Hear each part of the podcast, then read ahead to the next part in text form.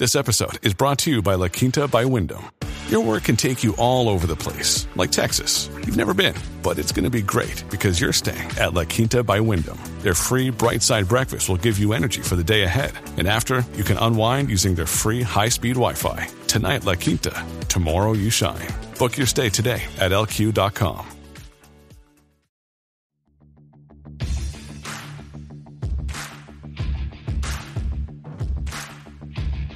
Hey, I'm Ryan Mallory, and this is my Swing Trading the Stock Market podcast. I'm here to teach you how to trade in a complex, ever-changing world of finance. Learn what it means to trade profitably and consistently, managing risk, avoiding the pitfalls of trading, and most importantly, to let those winners run wild. You can succeed at the stock market, and I'm ready to show you how. Hey, everybody, this is Ryan Mallory with Swing Trading the Stock Market, and I got a good episode to cover here today, and it's not the most sexy of topics that I've talked about in the past. We all like to talk about stonks only go up. Well, we're going to talk about when to short stonks or stocks, right? Stonks, I kind of like saying stonks. It's just kind of fun to say it. But anyways, the more serious label for this episode would be when to short stocks. So the name I'm going to use, straight out of the movie Sweet Home Alabama, good redneck name, Earl Smooter. And Earl writes, Ryan, first of all, thank you for all you do to help people understand and navigate a market that appears to be against the little fellas like me trading with less than $25,000. I love listening to your podcast and being a member of the trading block. Unfortunately, the burning question I have right now is not the most sexy in this current bullish market, but nonetheless, I'd like to hear your ideas on getting short when the market hits a top. Never hurts to be prepared for when the time comes. So here's my questions. What's the best way to short the market? Inverse ETFs, short selling, puts? Is there any particular type of account I need to use? Any of those options, any information you could provide would be much appreciated. Thanks, Earl Smooter. Now, before I get into his questions, what am I drinking? Well, I picked up a fine-looking bottle of Old Forester straight bourbon whiskey. I like the 1910. I like the 1920. I've heard some pretty good things about the Statesman, so I had to try it out. The Statesman name for the bourbon came from one of the Kingsman movies, and it's 47.5% alcohol, 95 proof. When I try it, it's not as good as I thought it was going to be. And that might surprise some of you guys. It's still good bourbon, but compared to the 10 and the 20, I don't feel like there's a comparison. Now, some people are going to have a lot different opinions on that one than I do. But it's got a sharp taste at the beginning. And I usually like to have the sharp taste at the end, just a nice little umph before it goes out. But this one starts with a sharp taste, and it's much sharper than anything I got from the 1910 or the 1920, and it smooths out at the end. And it's like as it goes across the palate, you get this like nice oak flavor in the beginning, and then it kind of goes into this like campfire type feeling where it's like almost like a roasted marshmallow that you're eating there at the end. Not necessarily in terms of sweetness, just that like charcoal flavor. It's very unique. I'm not going to take anything away from it. It's a unique bourbon. And on a scale of 0 to 10, like I always judge these, I give it a 7.1. Overall, it's a solid bourbon. You're not going to go wrong if you buy some. I think it's like a $50 price point. But overall, it's very solid. So back to Earl Smooter's email here. First of all, he talks about how, he's one of the little guys trading with less than $25,000, and there's a ton of you guys out there now that are doing that, and congrats to you. I think it's awesome that so many people, and I've said this in previous episodes, are wanting to get involved in the stock market. Because done right, it can really open a lot of doors for you in your future. And it's okay if you start off small. You got to start somewhere. And you can add money to your account over time. That's what I did when I was starting. If I had some money saved over after I paid all my bills, I would add it to my trading account. And I just got better as time went along. I learned a lot of lessons. I've had to gain a lot of experience, suffered some heartache along the way. But I learned and I made money in the process. Sometimes it was only a few bucks, but that's okay. The thing is, and you'll notice this because this is what I emphasize on this podcast, don't get caught up in the dollars. Just focus on making good trades. If you're trading with $100, focus on managing the risk on the $100 as if it was $10 million. Focus on the risk. Focus on your emotions. Focus on how you're managing the trade. And if you can do it right with just a little bit, eventually, as you grow that account, you'll be able to do it with a lot too. But it's good to, when the implications for a bad trade when you're trading under $100 won't necessarily kill you in life, it's good to be making some of these rookie mistakes early on. And you want to know what's even crazier to me is you see all these congressional hearings, worried about the little guy, about the restrictions, about stopping the buying on stocks like GameStop. And then these hypocrites are out there putting a restriction on anybody that has less than $25,000 in their trading account. And if you trade more than 3 times within a 5-day period, guess what? You're considered a pattern day trader. And what does that mean? It means that anyone who opens and closes more than 3 stocks within a 5-day period, well, then they start limiting your account automatically. Every brokerage does it because they're required by the federal government to do so. And so all these congressmen and congresswomen, they want to act like they're so outraged by Robin Hood. And yes, what all those people did was wrong, but they can't be up there acting like that they're holier than thou art when they're literally sticking their thumb down on people trading with less than $25,000 by saying, hey, you do it more than 3 times, you know what we're going to do? We're going to keep you from being able to close out your positions until you put more than $25,000, and we're only doing it because we care about you. Right. I don't think the government has ever cared about the people before. They like taking your money, they like taxing you, they like regulating you, but they don't care about you. Now, I'm sure after all this stuff with the GameStop fiasco, and now it's trying to go back up again, I'm sure that there's going to be some regulations that come out of it because we're looking out for the little guy, but it's always going to come back to the retail investor screwing them over. So as it pertains to shorting stocks, you got to remember this.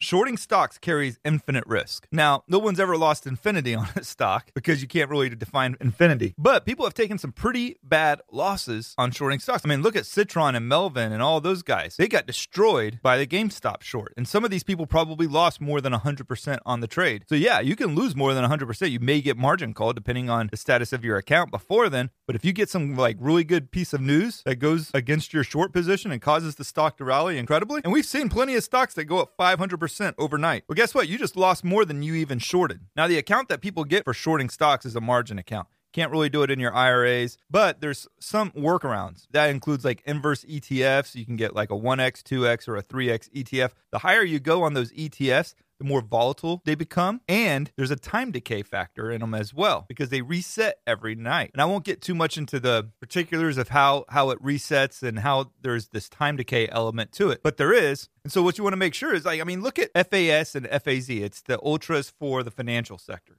And what you'll notice is that this FAS, it's a 3X return of the financials. And while it's been doing really good of late, it's nowhere near its all-time highs from early 2020. But if you look at XLF, guess what? It is way beyond the highs from 2020. And why is that? There's a time decay element. So the longer you stay in it, the more difficult it's going to be. Same thing with FAZ.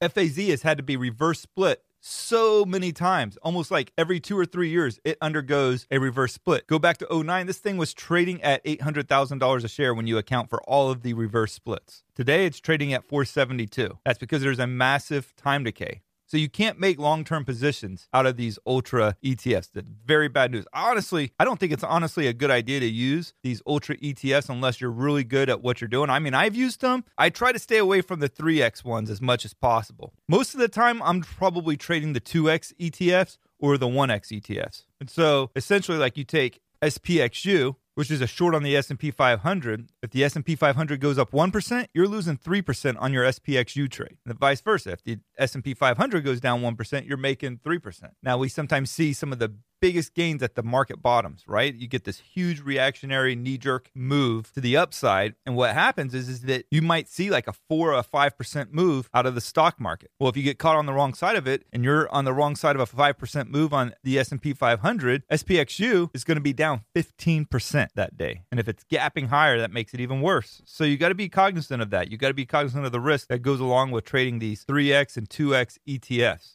Now, when it comes to shorting the market, I think a lot of times people are too eager to jump into the short side. They get a couple of days to the downside, like, hey, I don't quite know what's going on with this market, but it must be bearish because it's not making me money right now to the upside, so they get short. That's not a good thing either, guys. You don't want to be doing it because you just don't know which direction to go, and you want to take a bold move so that you can say, hey, I told you, I called it right. I nailed the top. When it comes to shorting, you don't want to be trying to nail the top of a stock market, okay? There are so many people who have blown their capital on trying to time the top of a stock market. It's really an impossible task. You just can't do it on a consistent basis. Instead, what you want to do is, and this is my take on it as well, I let the market have its initial sell-off. I don't feel the need to catch the very top. I'm going to let it break down, show that it is really serious about breaking down.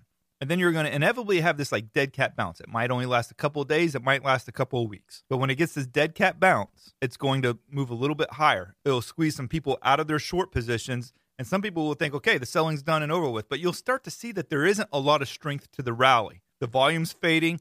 You're just not getting a whole bunch of people that are piling into the stock market. It might make a big move, but it's doing so on low volume, not because there's a ton of buyers, but because there's a lack of sellers out there. But once that dead cat bounce following that big initial move to the downside fades, then you want to start shorting the market. Now, I'm having to be careful that I don't get too intricate here on the technical side of things because I don't have the ability to show you the charts. So I'm doing my very best here to explain it to you without needing to visualize it. So you get that initial bounce higher, and then that's where you really want to start shorting the market. You go back to 2020 when we had the big sell-off from the COVID pandemic. Yes, there were some opportunities to make money to the downside, but you really had to chase after it. I had a few short positions that were on initially, and I did make some money. I didn't hold it nearly as long as I should have because, frankly, who expected the market to sink as much as it did in a 1 month period? Because this is the other thing too, and I wasn't planning on tackling it at this moment, but it kind of provides a good segue for it. And that is the S&P 500, or any stock for that matter that you're shorting, there's a floor to how low it can go. It can only go down to zero. So you're not going to make a 400% return shorting a stock. Now, if the S&P 500 was to drop 40%, you'd make about 3 times that if you're using an ultra. But I'm just talking about shorting in general, in theory, not talking about the ultras. They can only go to zero, but you also carry that potential for infinite loss. So you definitely got to use stop losses on these things. And you don't want to really turn your shorts into long-term positions. I mean, these aren't things that typically you're going to hold for years and years and years because you're also paying interest on those shares that you're borrowing as well. But really, in my opinion, the best and most recent opportunity to short the market was back in 2018, late 2018. You had an initial sell-off in October. You had a dead cat bounce that offered you an opportunity to get short, rode it down lower. Then you had a little bit of a sideways drift higher in November. And then the market sold off again in December really, really hard. And it bottomed out, I think, on Christmas Eve of December 2018. That was really the best opportunity. There was 2 key moments to get short. There really wasn't much of that in 2020 during the COVID pandemic. It was straight down, straight back up to all-time highs. That's literally how it worked. And there hasn't been an opportunity since then to really get short. This past week, the market on the 60-minute chart was looking a little bit toppy, and a lot of people got a little bit concerned because we did see a little bit of selling that we hadn't been used to in recent weeks or months. And so people got short, but the problem is that it bounced right back up. And so those initial bounce backs, they can, within a moment or two, just wipe out all the gains that you have to the short side. That's why I like to see first, can this market really sustain a sell-off? Because when you have an accommodating Fed and you got 0% interest rates, the money's very easy.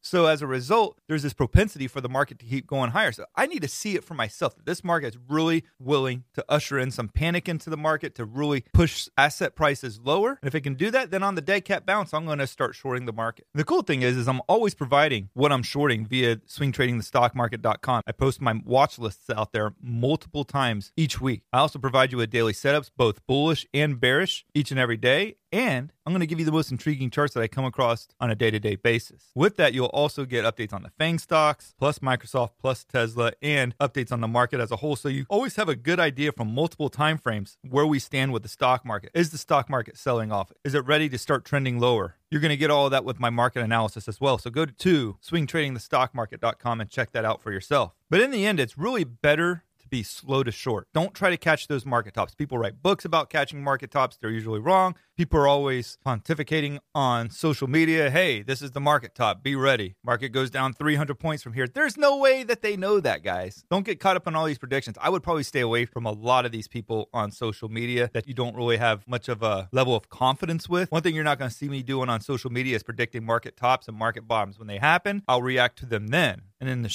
case of short selling, I'm always going to be slow to short. I think that's so important. You got to be patient. Patience will make you money in the stock market. And if nothing else, if you're not sure if the market's rolling over or you just need some perspective on where price is, look at the moving averages because that will smooth out a lot of the noise. I mean, if the index is still trading above their 5-day moving average, probably not that bearish of a market. If it's trading above their 10-day, probably not that bearish of a market. It's not really breaking down yet. You start getting down to the 50, you may have an opportunity for a bounce there. So you got to really be patient with the market. You got to let the opportunities come to you. You don't want to force it and you don't want to chase it to the downside because especially more so with the downside, chasing a stock to the downside is a huge error because you oftentimes will get caught in that short squeeze and dead cat bounce. And if you start shorting at 100, you're going to find yourself trying to cover at 110 in no time. So you really want to be shorting dead cat bounces, the short squeezes after the initial sell-off. And that's going to do it for today. If you guys have any questions, feel free to email me, ryan@shareplanner.com. I love getting you all's questions. I also encourage you to go and leave a review on whatever platform that you're listening to me on. If it's Apple, please go there and try to leave a good review if you feel like I've deserved it. I'm hoping that if you've listened to it for this long, that you'll have some good feelings towards me that might warrant one of those 5-star reviews. They are like currency in the podcasting world, so I do appreciate that. And again, if you have any questions, feel free to email me, ryan@shareplanner.com. Thank you, guys. God bless. Thanks for listening to my podcast, Swing Trading the Stock Market. I'd like to encourage you to join me in the SharePlanner trading block, where I navigate the stock market each day with traders from around the world. With your membership, you will get a 7-day trial and access to my trading room, including alerts via text, email, and WhatsApp. So go ahead, sign up by going to shareplanner.com/trading block. That's www.shareplanner.com/trading block. And follow me on SharePlanner's Twitter, Instagram, and Facebook, where I provide unique market and trading information every day. If you have any questions, please feel free to email me at ryan@shareplanner.com. All the best to you, and I look forward to trading with you soon.